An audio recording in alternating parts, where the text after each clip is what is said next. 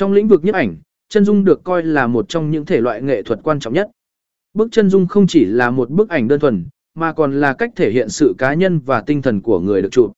Những bức chân dung nghệ thuật cùng với sự sắc nét và chân thực của chúng, đã thể hiện rõ những đặc điểm và quan điểm riêng của người nghệ sĩ nhiếp ảnh. Tập trung vào chủ thể chính. Một trong những yếu tố quan trọng nhất để tạo nên sắc nét và chân thực trong bức chân dung là sự tập trung vào người mẫu.